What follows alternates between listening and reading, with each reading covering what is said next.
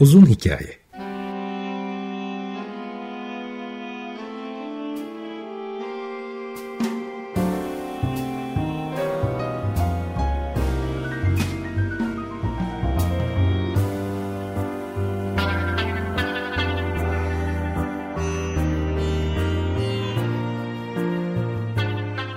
Hazırlayan ve sunan Muzaffer Çorlu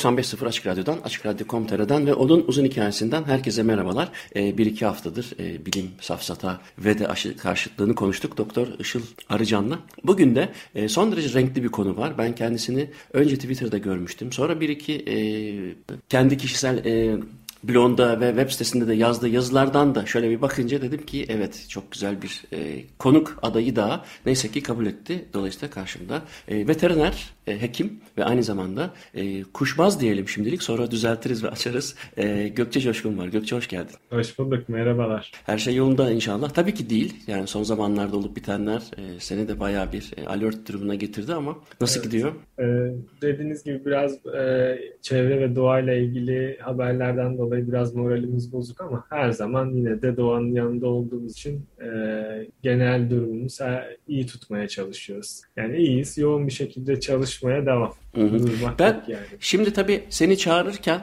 e, benim konuklarım arasında ilk defa bir veteriner hekim var. Dolayısıyla hı hı. aslında o konuyla ilgili de bazı sorularım olacak. Ama önce şeyden başlayalım. Benim seni birinci primer olarak e, çağırma motivasyonum kuşlarla e, yaptığın, kuşları gözlemlemelerin, kuş resimlerin ve onlarla ilgili yazdığın enteresan e, coş, e, gökçecoşkun.com değil mi web siten? Evet. Ee, orada evet. hakikaten çok güzel, çok şiirsel, böyle epik, e, harika harika, kısa kısa şeyler de var. Hem öğretici hem de e, e, duygu dolu. Ben çok beğendim. Tebrik ederim bu yüzden.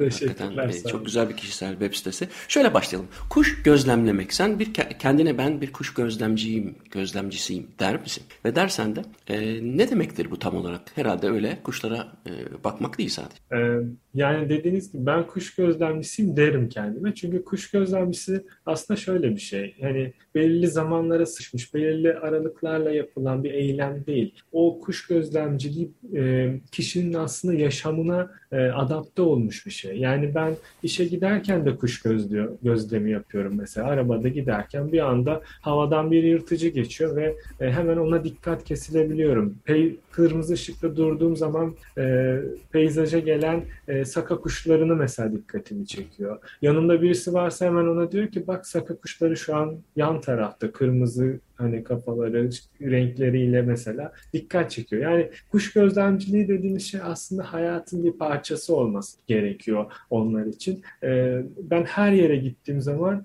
o e, kimliğimi de o title'ımı da hep yanımda taşıyorum aslında kuş gözlemciliğini. Yani işte de olsam, e, evde de olsam, araziye de gitsem, bizzat kuş gözlemi için bir yere de gitsem her zaman kuş gözlemciliği benimle beraber devam ediyor yani. Peki kuş fotoğrafçılığı olarak da geçiyor. Sen e, hobilerine ya da belki profesyonel hobilerine eklediğini gördüm.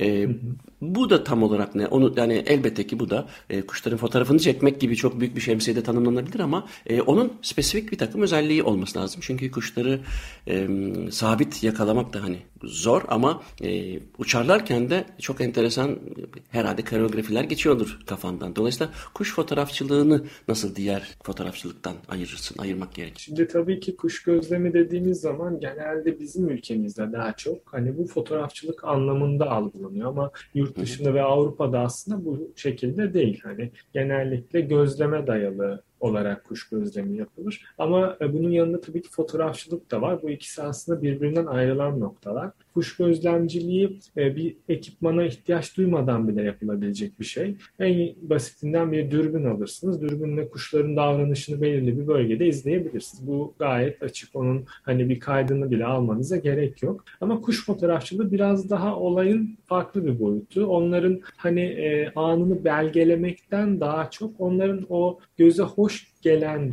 e, renklerini, davranışlarını, duruşlarını aslında e, kaydetmek demek. E, kuş fotoğrafçılığı da hani e, biraz fotoğrafa ilgi duyanların e, o anları kaydedip hani onu devamlı izlemek için bir haz duyması gibi yorumlanabilir. Hani bunlar kişiden kişiye değişir ama benim için şöyle bir şey var. Ben e, fotoğrafları çekip hani paylaşmak, işte bir yerlerde yayınlamak, yarışmalara girmek için değil. Kimi zaman bilgisayarımda öyle bir boş vaktimde açıp e, saatlerce mesela onların arasında geziyorum. Videolarını izliyorum. O bazen mesela moralim bozukken bana bir moral veriyor. Hı hı. Hani onların yakın detaylarını incelemek bunlar bir biraz daha kuş gözlemciliğinden ayrılıyor. Zaten kuş fotoğrafı çekmek için ayrı bir vakit lazım. İşte bunun işte kamuflajda çekebilirsiniz, araç içinde çekebilirsiniz. Bunun da farklı böyle detayları var. Hani biraz daha planlı yapılan bir şey kuş fotoğrafçılığı ve belirli bir noktada, belirli bir zamanda, belirli ekipmanlarla yapılan bir şey. Ama kuş gözlemciliği öyle değil. Kuş gözlemi yapmak istediğim zaman elime dürbünümü alıp e, bir orman içerisinde yürüyüş yapabiliyorum veya bir akarsuda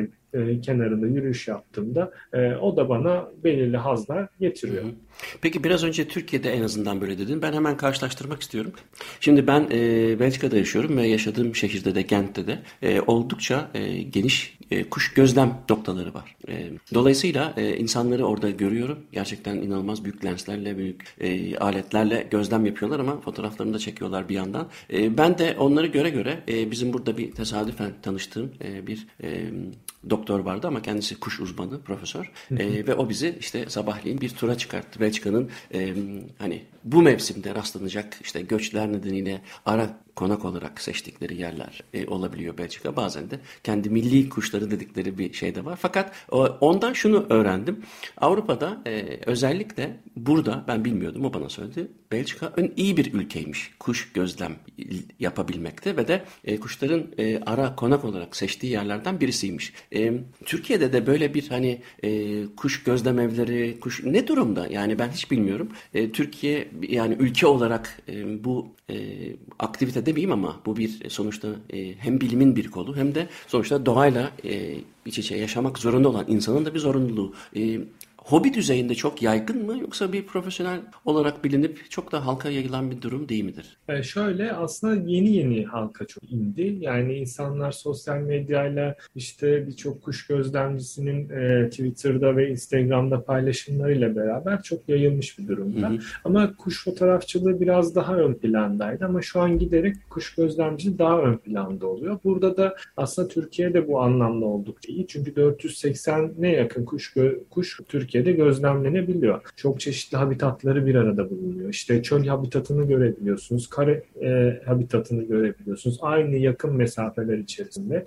Bir bakıyorsunuz ki çöl kuşları gelmiş. Daha sonradan bir bakıyorsunuz ki işte tropikal kuşları görebiliyorsunuz. E, kutuplardan gelen bir kutup martıyı bile Karadeniz bölgesinde Türkiye'de gözlemleme şansınız oluyor. Aslında bu e, biraz kuş gözlemcilerin ve kuş fotoğrafçıların sayısının artmasıyla daha da artacağını inanıyorum inanıyorum. Çünkü e, bizde yeterli miktarda gözlem yok. Yani İngiltere'de işte 500'ün biraz üzerinde bir kuş türü sayısı var. Bizde de 480'e yakın bir kuş türü sayısı var ama o ikisi arasındaki gözlem farkına baktığınız zaman neredeyse 5-6 katı kadar fazla gözlemci ve gözlem yapılmış olduğunu görüyorsunuz. E, bu bizim aslında biraz gözlemci sayımızın az olmasından kaynaklı. Ama Türkiye bunun için oldukça e, iyi bir yer. Çünkü tam aradayız. Göç rotası üzerindeyiz ve bazı kuşların burada yuvalamasının yaptığı, üremesinin gerçekleştirdiği bir yerdeyiz yani. Örneğin flamingoların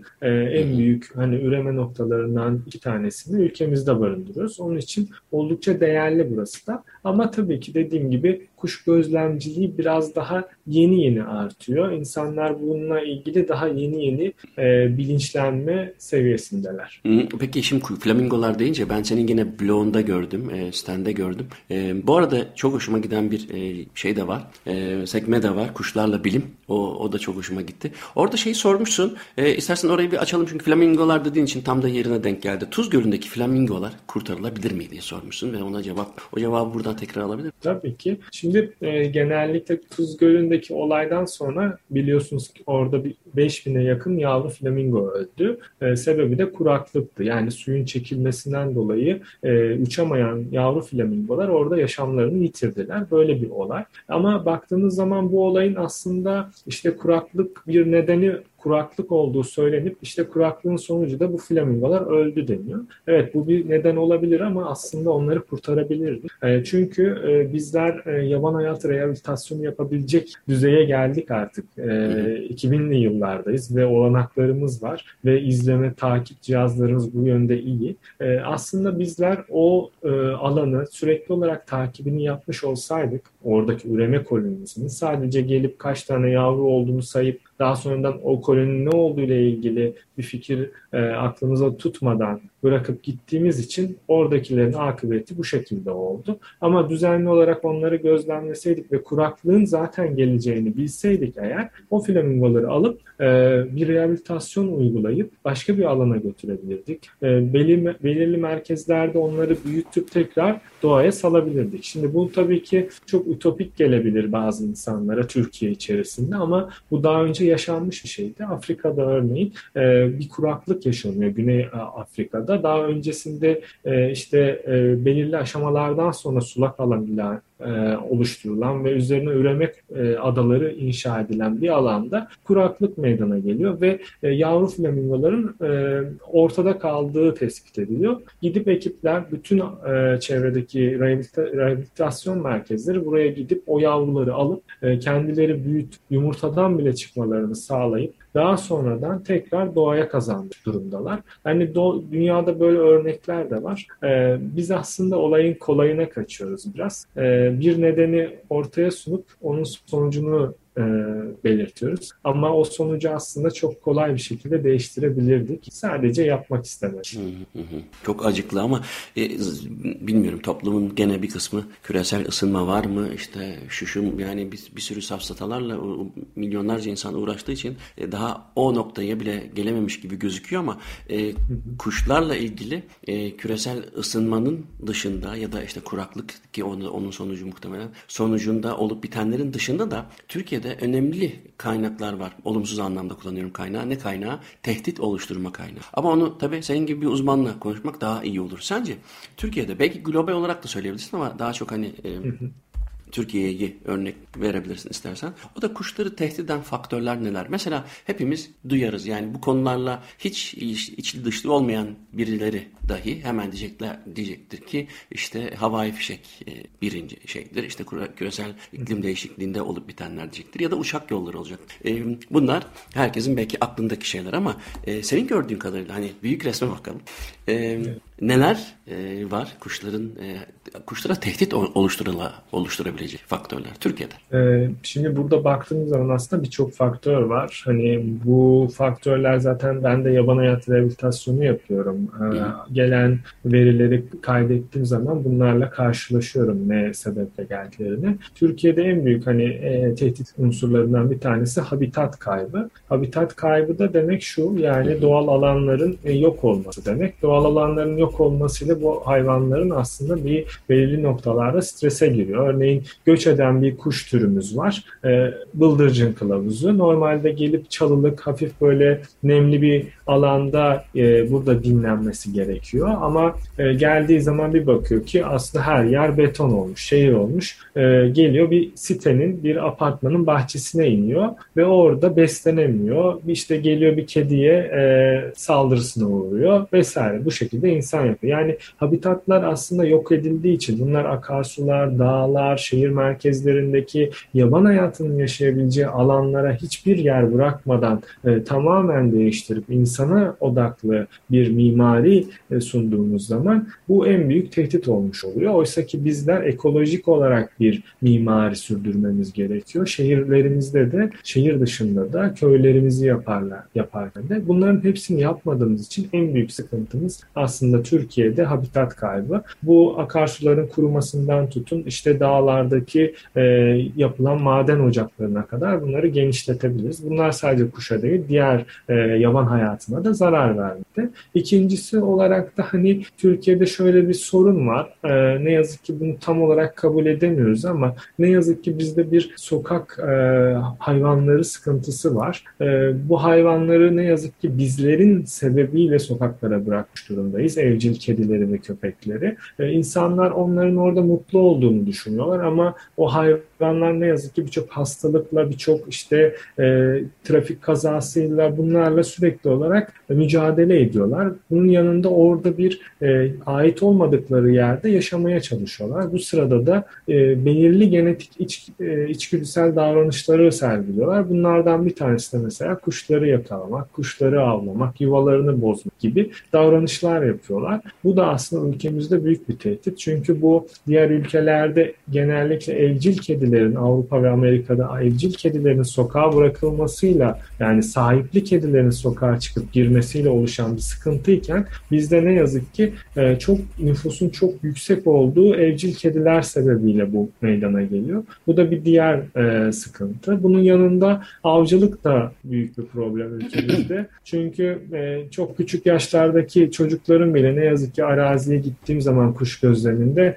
ellerine tüfekle bizim e, gözlemlediğimiz kuşu mesela vurabiliyorlar, gezebiliyorlar. E, işte bir turnaya, bir baykuşa, bir şahine e, ateşli silahla e, yaralayabiliyorlar. Bu da diğer bir tehdit aslında. Hani bunları böyle giderek e, arttırabiliriz. İşte elektrik telleri, yine havai fişekler, ışık kirliliği bunların hepsini boy, boyutlandırabiliriz. Ama ülkemizde en sık olarak gördüğümüz üç nokta bunlar. Hı hı. Yani insan dışında bir sorunu yok kuşların. Tabii ki zaten e, doğaya ve yaban hayatına en büyük tehdit insan. Başka bir tehdit olamıyor. O zaten diğer tehditler kendi arasında birbirine o doğal rejime uyum sağlar. Kendini Hiç... tolere edebiliyor.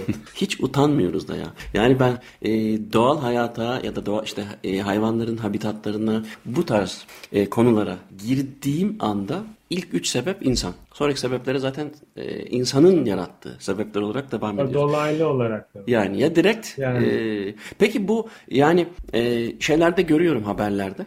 İşte bir şey çıkıyor. Ne diyorlar ona? E, hani şuradaki bilmem 13 tane geyiği avlama bir şey diyorlar ona. İhaleye çıkıyorlar ve İhalesi, e, evet. mesela kuşlar içinde var mı o? Var tabii. O o da yani kuşlar için şöyle ihaleye e, çıkmıyor ama bir kota belirliyorlar. Örneğin diyorlar ki işte e, bu yıl e, 40 tane e, elma baş patka ördek türü bu. E, 40 tane diyor elma baş patka vurabilirsiniz. İşte 30 tane karga vurabilirsiniz. Çok garip gelecek ama öyle bir Gerçekten şey var. Gerçekten mi ya? Yani böyle e, bir kota var. Mesela 20 tane tilki vurabilirsiniz, kurt vurabilirsiniz. Böyle Sebep? E, yani o bir sebebi yok. Onlar için hani avcıların çoğunlukta olduğu bir kurul orası. Daha yeni yeni böyle e, arkadaşlarımız ve hocalarımız oraya dahil olmaya başladı. Üç tane mesela ama diğerleri çok daha fazla, 20'den fazla avcının hakim sürdüğü bir yer. Onun için böyle saçma sapan hani hiç aklınızın almayacak kararlar alabiliyorlar. Hani e, siz 40 tane elma baş patka sınırı koyuyorsunuz bütün Türkiye için ama bunu nasıl denetleyebileceksiniz? Yani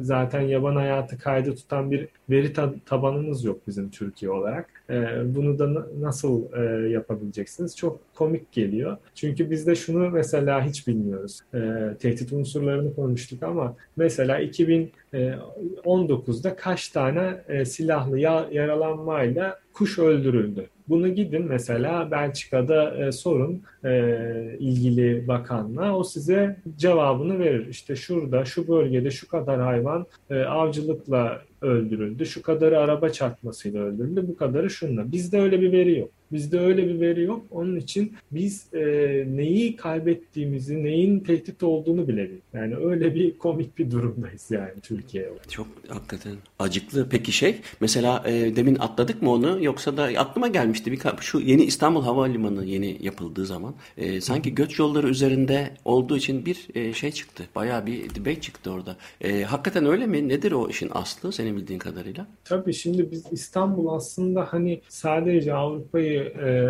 hani Asya'yı bağlayan karasal bir oluşum olarak bakmamak lazım. Birçok kuş aslında karayı takip ederek göç eder. Yani biz bildiğimiz gibi uçakların nasıl bir rotası vardır? Biz sanarız ki dimdik gidiyor. Hayır öyle değil. Kuşlar da öyle değil. Kimisi Akdeniz'i e, devam edip kıyı şeridiyle Ege'ye çıkar. Oradan Marmara'ya, oradan İstanbul üzerinden gider. Veya Karadeniz'e döner. Yine kıyı şeridinden. Kuşlar da aynı şekilde devam ediyor. Ve bizim ülkemiz dinlenebilecekleri noktalardan bir tanesi olduğu için ve o rota üzerinde olduğu için ne yazık ki o havalanın bulunduğu noktada tam o rotanın üzerinde. Özellikle Oo. leylek göçü. Özellikle leylek göçü aynı sıkıntıyı yaratan bir nokta. Tabii ki bununla demin söylediğim gibi ne kadar leylek öldü vesaire gibi bir veri olmadığı için siz de ona diyemiyorsunuz ki bakın bu havalanını yaptınız bu kadar kuş ölüyor işte şu kadar e, şey oluyor bunun işte yüzdesi şu kadarı sizin sebebiyetinizle olmuş diye bir sonuç veremiyorsunuz. Aynı şekilde şu an mesela Kanal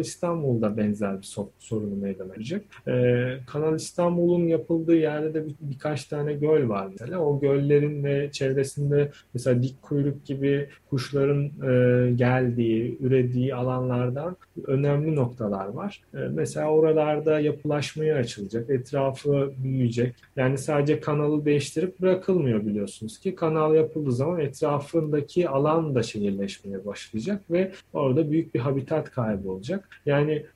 e, orada mesela 20 bin tane karabatağın geldiği söyleniyor. O kadar kuşun düşünün sadece orayı tercih ediyor. O kadar önemli ki yani o alanı tercih etmiş. Bizi tercih etmiş. İstanbul'u tercih etmiş ve siz gidip onun orayı yok ediyorsunuz. Yani bu aslında büyük bir saygısızlık gibi düşünüyorum ben. E, orada da benzer durumlar yaşanacak mesela. Hı hı. Karabatak demişken senin gene e, blogunda sitende okumuştum. Şey çok ilginç gelmişti. O tür ilginç bilgilerden sonra tekrar bu birazcık politik olacak ama oraya dönmek isterim. Fakat şey mesela ben hep görürüm onları. Ta ki senin e, sitende de rastlayınca ha meğer bundanmış dedim. Karabataklar e, kanatlarını yani kendilerini kurutmak zorundalar değil mi? Evet, evet. Nedenmiş? Çünkü, çünkü hep görür insanlar mutlaka evet. görmüşlerdir. İstanbul'da bazı kuşlar böyle kanatlarını açıp rüzgarda hani belli ki e, enteresan da bir görüntüleri de oluyor tabii ki. Çok güzel pozlar verirler. Örneğin evet. mesela güneş batarken bir dalın üstüne kanadını açmış veya işte evet. gün doğumunda vesaire karabataklar veya genelde deniz kıyısında böyle taşların üzerinde kanatlarını açmışlardır. Beklerler. Kendilerini kuruturlar. Oysa ki insanlar hep şunu bilirler. Kuşların tüyleri su geçirmez. Çünkü hani öyle bir genel kanı vardır. Ya bu ördek türleri için geçerli ama karabatak için değil. Çünkü karabatak bir batak. Yani suya batan bir kuş ve suyun içerisinde dalıp suyun içinde balığın peşinde yüzerek o balığı yakalayıp çıkan bir tür. Ondan dolayı suya battığı zaman eğer ki e, tüyleri su geçirmez olsaydı o tüylerin içerisindeki hava balonları onun iyi dalmasına e, izin vermeyecekti ve suyun üzerine çıkmasına neden olacaktı. Aynı dalgıçlar gibi düşünün. Dalgıçlar dalarken ağırlık takarlar üzerlerine ki suyun içine batarlar. Hı hı. Karabatakta karabatağın da e, tüyleri suyu emiyor ve ona bir ağırlık yapıyor ve bu şekilde suyun altında rahatça yüzüp balığı yakalamasına sebebiyet veriyor. Ama tabii bunun da bir dezavantajı var. Islanan tüylerle uçamıyor. Onun için çıktığı zaman balığını yiyor ve tüneye çıkıp kanatlarını açıp güneşe karşı kurutuyor ve ondan sonra bir sonraki sefere hazırlıyor. E, yok, evet. yani aslında bir sonraki sefere e, kendini hazırlamış oluyor. Şimdi bu e, kuşlarla bilim e, kısmına baktıktan sonra senin şeyde blokta e, şey geldi aklıma. Bir dönem işte e, bir psikoakustikçi olarak tabii ki seslerin e, özellikle kognitif e, işlevlerine e, dair araştırmalar yapınca kuşlarla bir de o biraz önce bahsettiğim profesörle gezince burada e, o kuşların olduğu yerlerde ve onun anlattıklarına e, epey bir kitap, yazı, makale gördüm ve bazılarını da inceledim hangi kuşların nasıl ses çıkarttığı, o sesi nasıl çıkarttığı, hangi amaçlarla, hangi fonksiyonlarla ses çıkarttığı ve müzikle ilgili olarak da şimdi diğer hayvanlar arasında en önde giden, yani konu müzik olduğu zaman en önde giden, en çok araştırılan hayvanlar tabii ki kuş, kuş türleri. Ve yanılmıyorsam 10 bin kuş türü e, aşağı yukarı varsa ya bunun e, önemli bir kısmı da e, sesi kullanıyor. Ve bu sesi kullanmak insanlardan farklı da değil. Yani hem eşleşme hem eş arama, eş bulma hem de kendi e, alanlarıyla ilgili propaganda yapabilme hem de e, birlikte yani sosyal ilişkiler açısından çok iyi kullanıyorlar. Şimdi bunun tabii onların çıkarttığı sesleri analiz etmek benim işim, bizim işimiz olabiliyor. Psikoakustikçilerin işi olabiliyor ama e, davranışsal boyutu biraz daha e, başka bir alan. Yani ama şunu da biliyorum bakıyorum e, çok çok iyi organize olan ve çok iletişim içerisinde olan sosyal varlıklar kuşlar. Şimdi bu bu bağlamda bakıldığı zaman mesela sen e, benden farklı da, daha da geniş bakan birisi olarak bu kuşların sesleri, dansları, müzik yani müzikle ilişkisini e, nasıl anlatırsın? Neler gördün şimdiye kadar? Belki güzel bir tartışma olur aramızda bu. E, tabii ses kuşlar için çok önemli bir şey. Çünkü ötüş o şarkı diye nitelendirdiğimiz bir şey. Birçok kuşu zaten ötüşüyle biliyoruz. Aslında baktığımız zaman eski bütün böyle e, şairlerin şiirlerine yabancı ve Türk hepsinde bir kuşun ötüşüyle ilgili bir e, kısım geçer veya bir şarkıda mutlaka bir kuşun ötüşünden bahsedilir ve bununla ilgili bir yorum yapılırdı. E, şu anda da hani baktığımız zaman tabii ki bu iletişimin büyük bir e, şeyi kuşlarda e, ötüş. Tabii bunu dediğiniz gibi uyarı, tehdit, işte kur davranışı ve e, başka çeşitli faktörlerde kullanabiliyorlar. E, kuşların aslında ötüşü bizim kuş gözlemciler için de çok. Çünkü e, bazı kuş gözlemciler e, hiç gözlerini ve dürbünlerini kullanmazlar. Sadece kulaklarını kullanırlar. O kulaklarını kullanarak işte hangi kuşun olduğunu tahmin ederler ve o kuşun hangi davranışı sergilediğini söyleyebilirler. Ben en çok bu e, seslerle ilgili mesela bir alana gittiğim zaman hemen işte bir kara tavuğun hemen uyarı sesini duyarım. Ha derim tamam bütün kuşlar kaçtı. Çünkü kara tavuk orada bir e, hemen bir uyarı sesi verir, bütün kuşları kaçırır. Yani aslında hem tür içinde de bir iletişimleri var ama türler içinde de böyle bir iletişim var. E, bu alanda yani e, sesleri biz kuş gözlemciler çok kullanıyoruz ve bilimsel açıdan da dediğiniz gibi çok farklı noktalara gidebiliyor. E, bana kalırsa da insanlarla çok yakın ilişkide. Yani e, gözlemlediğim zaman böyle uzun süre bir kuş sürüsünü bir incelediğim zaman hem iletişim kurarken belirli noktalarda seslerini de çıkarıyorlar. Örneğin cılıbıtlar çok bu konuda böyle çok hoşuma gider. E, kur davranışı yaparken mesela birinin peşine giderken ilk gider bir temas kurur sonra öter işte sinirlenir gelir arkaya farklı bir ötüş yapar. Sonra uçarken mesela farklı bir ötüş yapar. Kendini belli eder, çevrede döner. Hani o sesi her zaman yaşamlarının içerisinde o ötüşleri aynı bizim konuşmalarımız gibi kullanmaktalar. E, bu konuda bir de e, kitapta okumuştum. Şimdi hatırlayamadım ama aslında e, bu ilk önce bilimsel olarak işte kuşları izleme vesaire gibi olgular meydana geldiğinde ilk başta e, bu insanları dinlemek ve onları izlemek e, konusu da aslında oradan geliyor. Bin, bin, 1800'lü yıllarda olması lazım. E, kuşları izleyen izlenilen bir e, bilim adamı, kuşları izleyip onların kayıtlarını alıp davranışlarını not eden bir bilim adamı bunu daha sonradan insanları izleme noktasına getiriyor ve e, işte bir partinin e, veya bir kralın işte e, halk onun hakkında ne düşündüğünü bilme, öğrenmek için birçok insana gidin toplum içerisinde gözlem yapın. Aynı bir kuş gözlemi gibi, kuşları dinlermiş gibi deyip halk içerisinde geziyorlar ve e, insanları dinleyip not ediyorlar. Bunun da oradan geldiğiyle ilgili bir hmm. anekdot vardı aslında. O şimdi aklıma geldi size öyle deyince. İstersen bir müzik e, dinleyelim ikinci kısma geçmeden önce. Ne dinleyelim? Blackbird de bizim burada çok meşhur. Evet, bahçe kuşu olarak geçiyor. Kızılgerdanlı Blackbird. Tamam. O zaman Beatles'tan Blackbird dinleyelim. Blackbird kara tavuk değil mi Türkçesi? Evet, Bizde de evet. burada da Belçika'da Meyrel. Ee, bizim olduğumuz yerde bu kuştan çok fazla sayıda var. Hatta bazı mahallelerin adları hep e, işte Meyrelbeke gibi böyle hani ha, o kuşun güzel. adından yola çıkılarak çok fazla var. Ben hatta çok bu Meyrel ne menen bir şey dedim ama harika bir kuş. Sesini de ben çok beğeniyorum. Çok özel, kendine unik bir sesi var. Tamam Beatles'tan e, Blackbird dinleyelim sonra devam edeceğiz.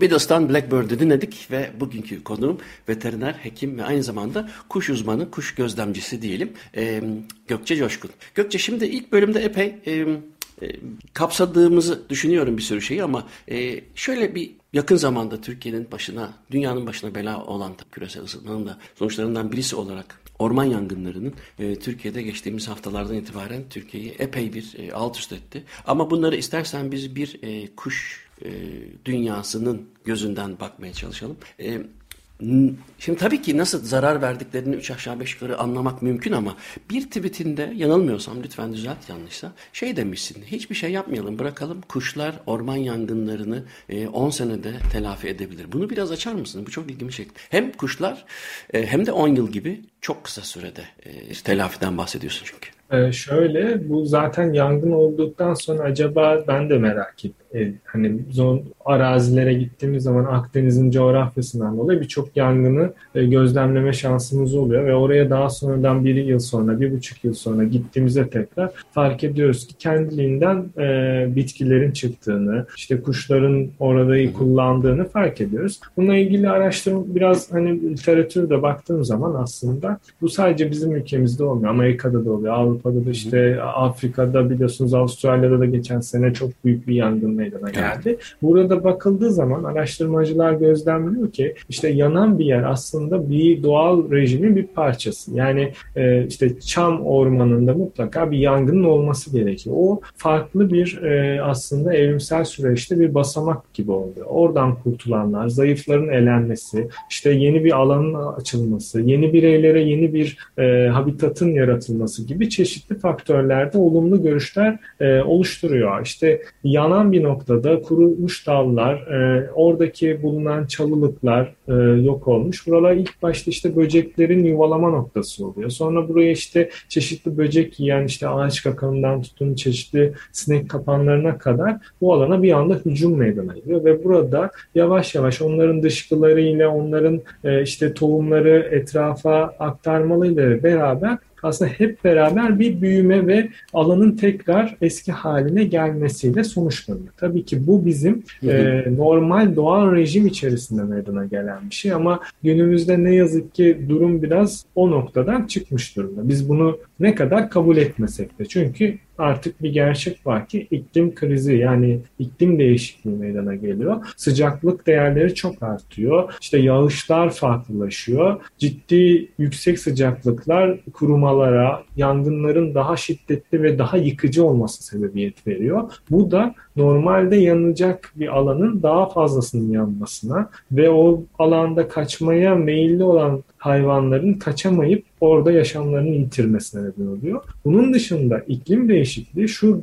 nedenlere sebebiyet vermekte. Zamanda değişiklik veriyor. Yıl içerisindeki zamanda. Yani e, örneğin Amerika'daki sürekli olan e, yangınların normalde Eylül aylarında ol, olurken artık bakıyorlar ki Ağustos'a kadar gelmiş. Yani Ağustos'ta meydana. Daha sonraki aşamada ise bu artık ilkbahara denk gelir. Yani bu bizde de yorumlandığı zaman bu yangınların daha ilkbahara doğru gelmesi demek kuşların üreme döneminde aslında meydana gelmesi demek. Bu da aslında daha ciddi e, yaban hayatını tehdit edecek faktörlerin e, önümüze çıkmasına sebebiyet verecek. Yani bizler de iklim krizini e, doğru olarak, iklim değişikliğini doğru olarak e, anlamamız ve ona karşı e, cephe almamız lazım. Yoksa o biraz önce bahsettiğim kendini yenileme aşaması işte 5 yıl 10 yılken bir bakacaksınız ki sonra 20 yıl, 30 yıl e, sonra da bir daha yenileyemez durum. Yani ondan dolayı e, değişimleri fark edip e, şu aşamada artık her şeyi doğaya bırakmamak gerekiyor. Şu anlamda bırakmamak gerekiyor. Yangınların çok boyutunu arttırmadan müdahale edilmesi lazım. Ama yangın sonucunda gidip o bölgeye e, ağaç ekimi, oranın habitatını değiştirme gibi faktörleri kesinlikle yapmıyor. Aslında bir makyaj olmuş oluyor değil mi? Yani orman şu anda hem küresel iklim değişikliği gerçekliğinin ortaya koyduğu hem de e, her ülkenin kendine göre e, tabii yanabilecek orman alanlarının farklılığı da tabii ortada ama ne olursa olsun sonuçta her ülkenin demek ki e, hani önleyici olan her şey tıpkı hı hı. diğer tüp, tüm tıp alanlarında olduğu gibi önleyici e, davranışlardan bahsediyorsun. Yani bir ülke mesela Türkiye'den bahsediyorsak bilmiyorum ben ama internette şu anda dönen şeylere bakacak olursam pek de yeterli bir e, hem önleyici hem de durumun büyümesine yani kontrol altına alınmaya e, kayda değer bir ekipmanın olmadığı görülüyor ya da böyle bir tartışma var en azından. O evet. e, onu yaptıktan sonra sen diyorsun ki eğer öyle bir hani anında müdahale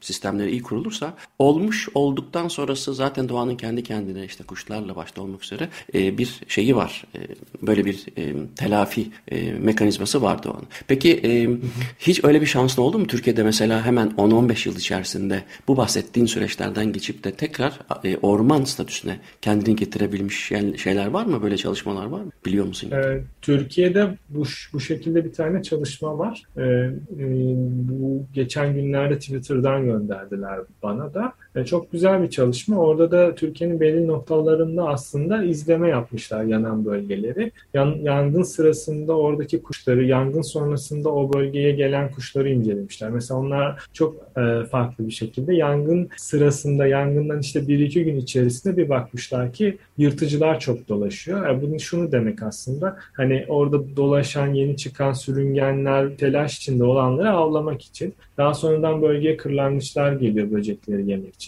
Hani bu tür bir çalışma var. Oradaki e, süksesyon, bitki süksesyonunun da sağlandığı ile ilgili böyle bir çalışma da var. Benim sadece arazi e, kayıtlarım var. Bununla ilgili hani gözlemlerim var. E, baktığım zaman zaten Manavgat bölgesinin sahil kesiminde de bundan önce çok fazla yangın olmuştu ve o yangından sonra o çalılıkların hiç elleneme, ellenmemiş ve o şekilde bırakılması aslında birçok e, türün tekrar oraya gelmesine sebebiyet verdi. Örneğin ötleyenler, göç eden türler. Bu türler aslında meyve yiyorlar böyle daha çok böyle meyveyi seven, böcekle besleyecek. E, baktığım zaman her o e, yanan bölgeye her sene gelmeye devam ettiler. Hiçbir sıkıntı yaşamadılar. Burası yanlış buraya gelmeyelim diye bir e, şey içinde bulunmadılar. Ama o çalılıkların hepsinin e, alınması ve giderilip oraya yeni işte fidanların dikilmiş olsaydı o kuş geldiği zaman konabileceği hiçbir yer olmadı o zaman oraya gelmemiş, gelmeyi tercih etmeyecek. Bu çok önemli. Yani bir kuşun saklanabileceği ve konabileceği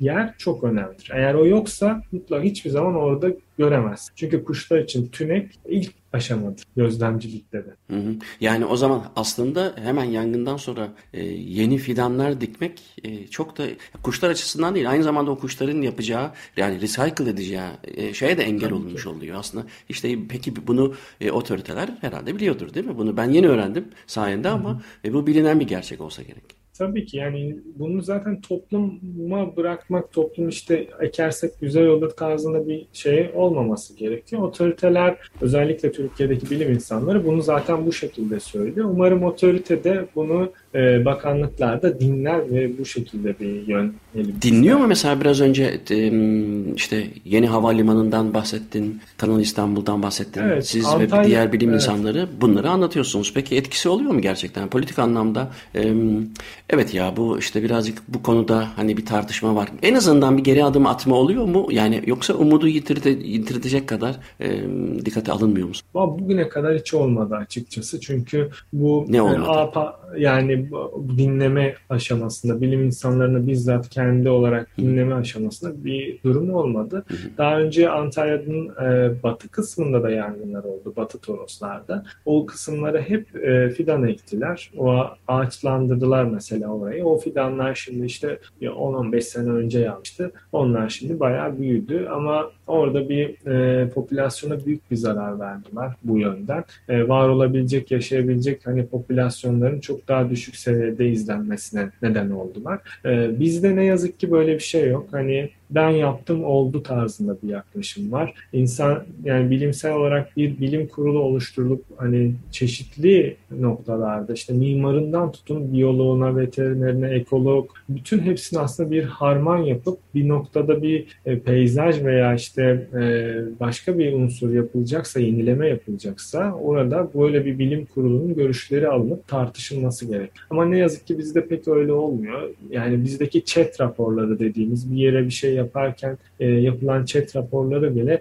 okuduğunuz zaman büyük hani saçmalıklarla dolu oluyor. Ondan dolayı ne yazık ki böyle bir şey e, yok. Yani buna en yakın şeyde ben rastladım. Mesela Antalya'ya falez ışıklandırmaları yapmaya çalıştılar. E, yani hiçbir anlamı olmayan bir ışıklandırma yapılacaktı orada görsel şölen için ama orada mesela gökdoğanların yuvası var, atmacaların yuvası var. İşte zeminde Akdeniz foku yaşıyor, mağaraların içerisinde böyle bir alan. Hani bunu söylememize rağmen zar zor yani büyük aşamalardan geçerek ancak kabul edip vazgeçirebildik. Ama onlara kalsa yine de biz hiç sesimizi çıkarmasak yapıp geçeceklerdi. Yani onların açıklaması şu oldu hatta yani e, Gökdoğan ışığa geliyor. Işık yaptığımızda daha fazla Gökdoğan gelecek tarzında e, bir inşaat mühendisinin açıklaması oldu. Yani onun için ne yazık ki pek öyle şeyler olmuyor. Yazık ya. Yani e, en azından bunu vazgeçirmişsiniz ama bu bir başarıdır ya. Evet. Demek evet, ki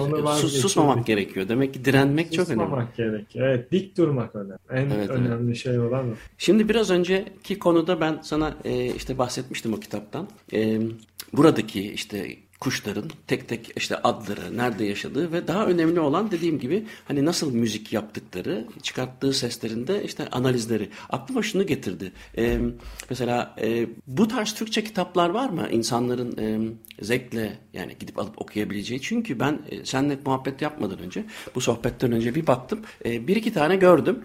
Fakat hem işte gözlemciliğini hem Türkiye ile ilişkisini e, Açık Radyo'da sabah programında duymuştum. Bir, bir tane olması lazım galiba ama e, neleri tavsiye edersin? Mesela Türkçe e, kuşlarla ilgili ama Türkiye'deki kuşlarla ilgili hangi kitaplar var? Sence yani tavsiye edebileceğim? Ee, yani kuş gözlemciler için kuşları öğrenmek amacıyla kuş tanım kitapları var e, ülkemizde. Hı hı. Bunlar Türkçe'ye çevrilmiş işte Avrupa'nın kuşları diye geçiyor. Yeni Trakuş e, sitesinin çıkardığı bir kitap var. Türk kökenli, Bunlar, Türk yazarlı diyorum Türk, yani. Evet, Türk yazarlı. Ee, onlar var. Ee, çeviri kitaplar var yine Türkçe. Ama bu e, Türkiye'nin kuşları olan Trakuş kitabı Türk kökenli. Ee, burada işte türleri öğrenmek, görsellerini görmek için faydalı olabilir. Ama bence e, yani kuşları öğrenmek e, e şöyle ki bu tür kitaplarda sadece tanım amaçlı öğrenilebiliyor. Bu kuşun hangi tür olduğu ile ilgili. Ama orada biraz daha böyle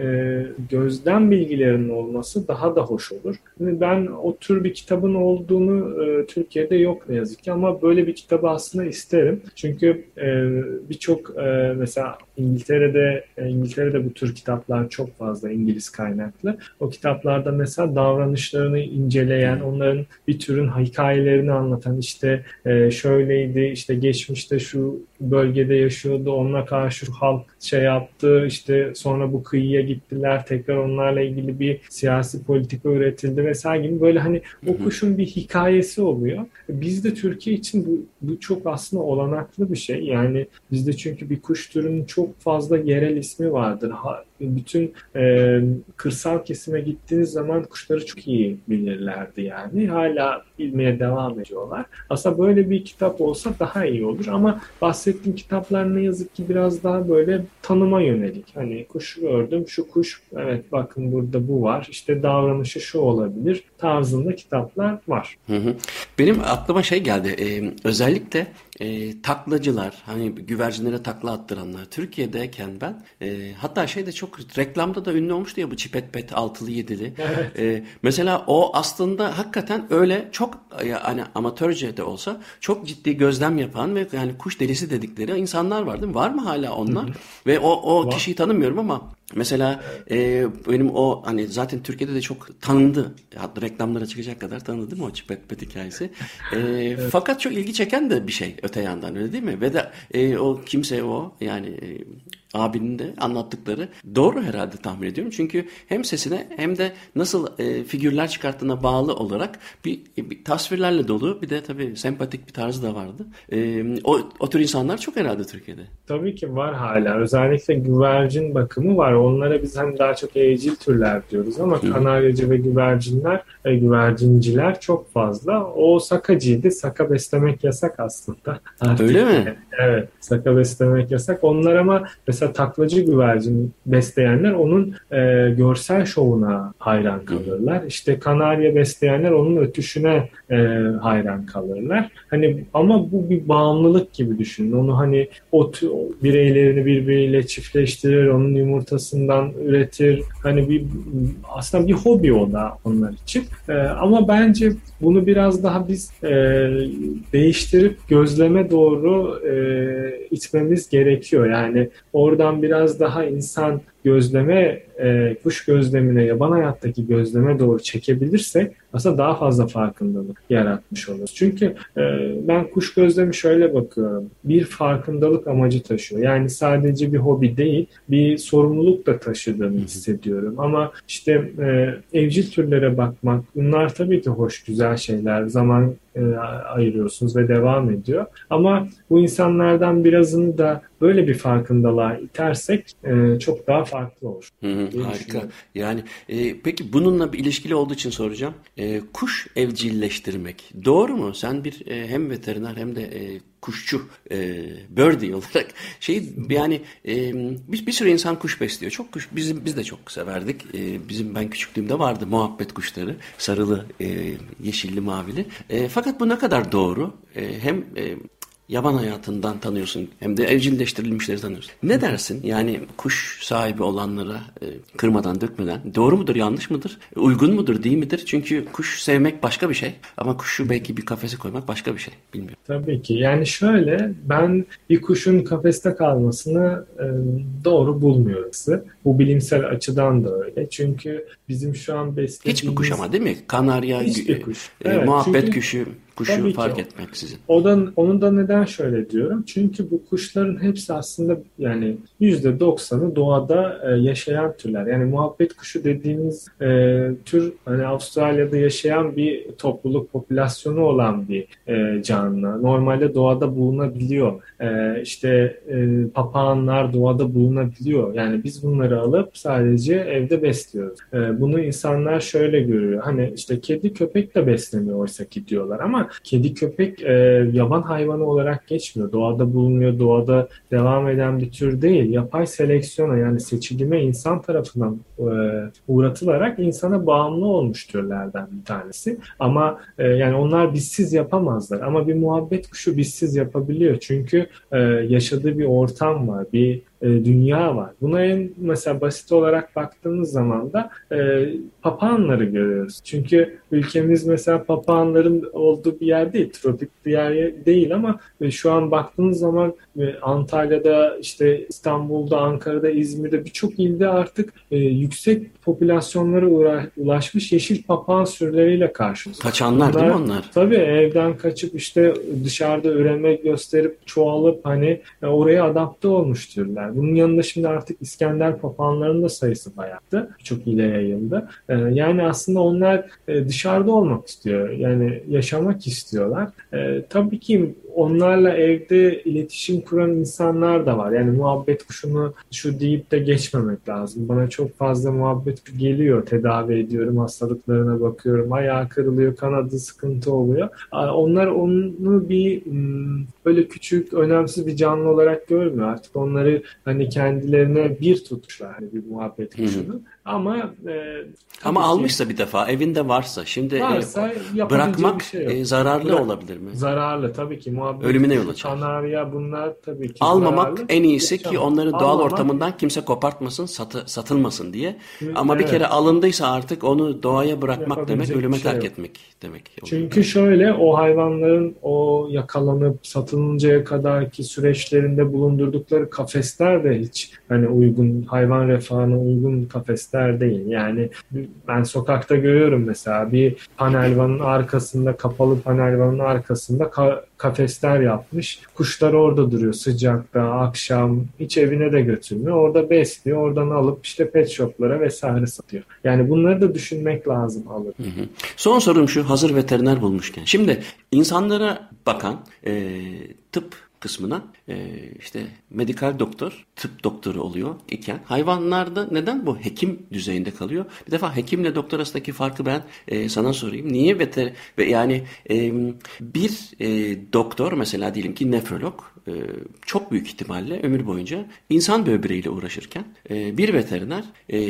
yüzlerce farklı türdeki böbrekle uğraşıyor. Bunun ineği var, e, koyunu var, e, kargası var falan filan. Böyle bir iletişiminiz var mı? Mesela e, o kadar farklı böbreği gören tamam farklı habitatlar, farklı metabolizmalar ama sonuçta e, fonksiyonu itibariyle aynı işlevi görmeye yaklaşık olarak yakın. E, bir organdan bahsediyoruz. Dolayısıyla veterinerle ben mi öyle gözlemliyorum? Bir belgeselde gördüm yanılmıyorsam. E, o kadar farklı hayvanla içli dışlı olan bir e, veteriner sadece insanla içli dışlı olan bir doktora çok şey kazandırmaz mı? Böyle bir iletişiminiz var mı? Evet dediğiniz aslında doğru. Çünkü birçok hayvanla iletişim kurmanız gerekiyor. Birçok hayvanın bilgisini edinmeniz lazım. Bizde böyle bir ayrılma kendi içerimizde oluyor. İşte büyük baş hayvanlara bakanlar, işte pet hayvanlarına bakanlar. Tabii ki bunun eğitimini temel olarak hepsini alıyoruz. Daha sonradan biz ülkemizde uzmanlık olmadığı için böyle bir e, dallara ayrılma ne yazık ki yok. Ama e, uzmanlık da ancak böyle şeye bir noktaya ayrılabilir. Ama yine de mesela bir kedinin e, dediğiniz gibi böbreğine, işte akciğerlerine, solunum sistemine e, bakıyoruz. Köpeğinkine bakıyoruz. İşte o anda bir kuş geliyor. Onunla da ilgilenmek zorunda. Onunla da ilgili bir şeyler okumak ve tedavisini etmek zorunda kalıyoruz. Bu aslında e, dinamizmi getiriyor. Yani çok yönlü düşünmeyi getiriyor. Ben e, mesleğimde en çok sevdiğim şey bu. Yani e, tıp doktorluğunda da öyle. Çok sürekli yenilenen yeni şeyler bulunuyor ama bizde sürekli bir sanki böyle bilinmeyen bir bilmece gibi e, sürekli olarak bir soru işareti var ve orayı kazımak gerekiyor. Bu aslında benim biraz hoşuma gidiyor. O da sizi sürekli olarak dolduruyor. Yani bu yapıya uygun olmanız lazım. Yoksa tabii ki direkt çöküş olur. Çünkü çok fazla bilgi edinmiş oluyorsunuz. Karıştırabiliyorsunuz. Onlarla ilgili hani e, diyaloglarınız olmuyor. Ama mesela bizler e, kimi zaman mesela tıp doktorlarıyla e, konsültasyon da yaptığımız oluyor. Özellikle mesela ortopedi ameliyatlarında işte e, sorduğum e, ortopedist doktorlar oluyor. İşte bunu nasıl yapıyorsunuz acaba? Hani burada nasıl durum diye sorduklarımız oluyor. Çok da farklı değil yapılar. Benzer yapılar. Çok hani öyle abartılacak kadar değil. Mesela bir carnivore dediğimiz zaman işte kanin dediğimiz zaman onların hani işte köpeklerin işte kurda kadar hepsi aslında benzer yapılıyor. Kedi dediğimiz zaman aslanına kadar aslında aynı yapıda oluyor. İşte çift tırnaklılar benzer yapıda, tek tırnaklılar benzer yapıda olduğu için hani genel olarak bunlarla ilgili bilgi edinip daha sonrasında kendiniz kendinizi geliştirin. Onlar sizden bilgi alıyor mu? Ne kadar pek ha bu şöyle oldu evet alıyorlar şu yönde oluyor. Özellikle zoonoz hastalıklarda yani hayvandan insana geçen hastalıklar hmm. konusunda bilgi alıyorlar. Ee, bu e, parazitler konusunda mesela çok bilgi alınıyor. İşte uyuzdur işte piredir kenedir. Hani bunlarla ilgili bilgi alışverişi yaptığım çok oldu ama onun dışında diğer e, hani işte daha fiziksel unsurlarla ilgili noktalarda pek karşılaşmadım. Ama genellikle hastalıklarla ilgili sürekli olarak iletişim halimizde oluyoruz. Çünkü bazı hastalıklar deri problemleri insana geçiyor. O kişi doktoruna gidiyor. İşte doktoruyla sonra iletişim kurup işte şunlar olabileceğiyle ilgili ve tedavinin nasıl ilerlemesi gerektiğini hem hayvanı hem de e, kişinin üzerinde olabileceğini konuşuyor. Hı hı. Peki bu şekilde de bitirelim. Gökçe çok teşekkür ederim katıldığın için. Çok renkli bilgiler verdin. Aynı zamanda bu son zamanlarda e, olan orman yangınları ile ilgili e, güzel bir perspektif sunduğunu da düşünüyorum. Çok teşekkür ederim geldiğin için. Ben teşekkür ederim. Sağ olun. Burada olmak mutluluk verdi bana. Bana ulaşmak için Muzaffer Coğlu Gmail adresine yazabilirsiniz. Bu programın tekrarını Açık Radyo Spotify'a ben de görüntülü olarak YouTube'a koyacağım. Haftaya görüşürüz. Hepinize günaydın.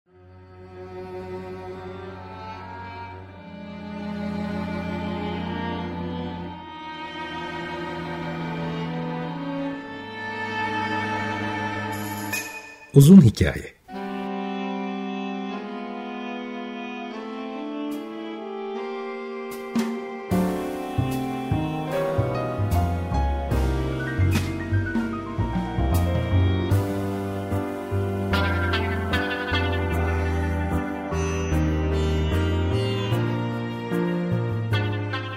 Hazırlayan ve sunan Muzaffer Çorlu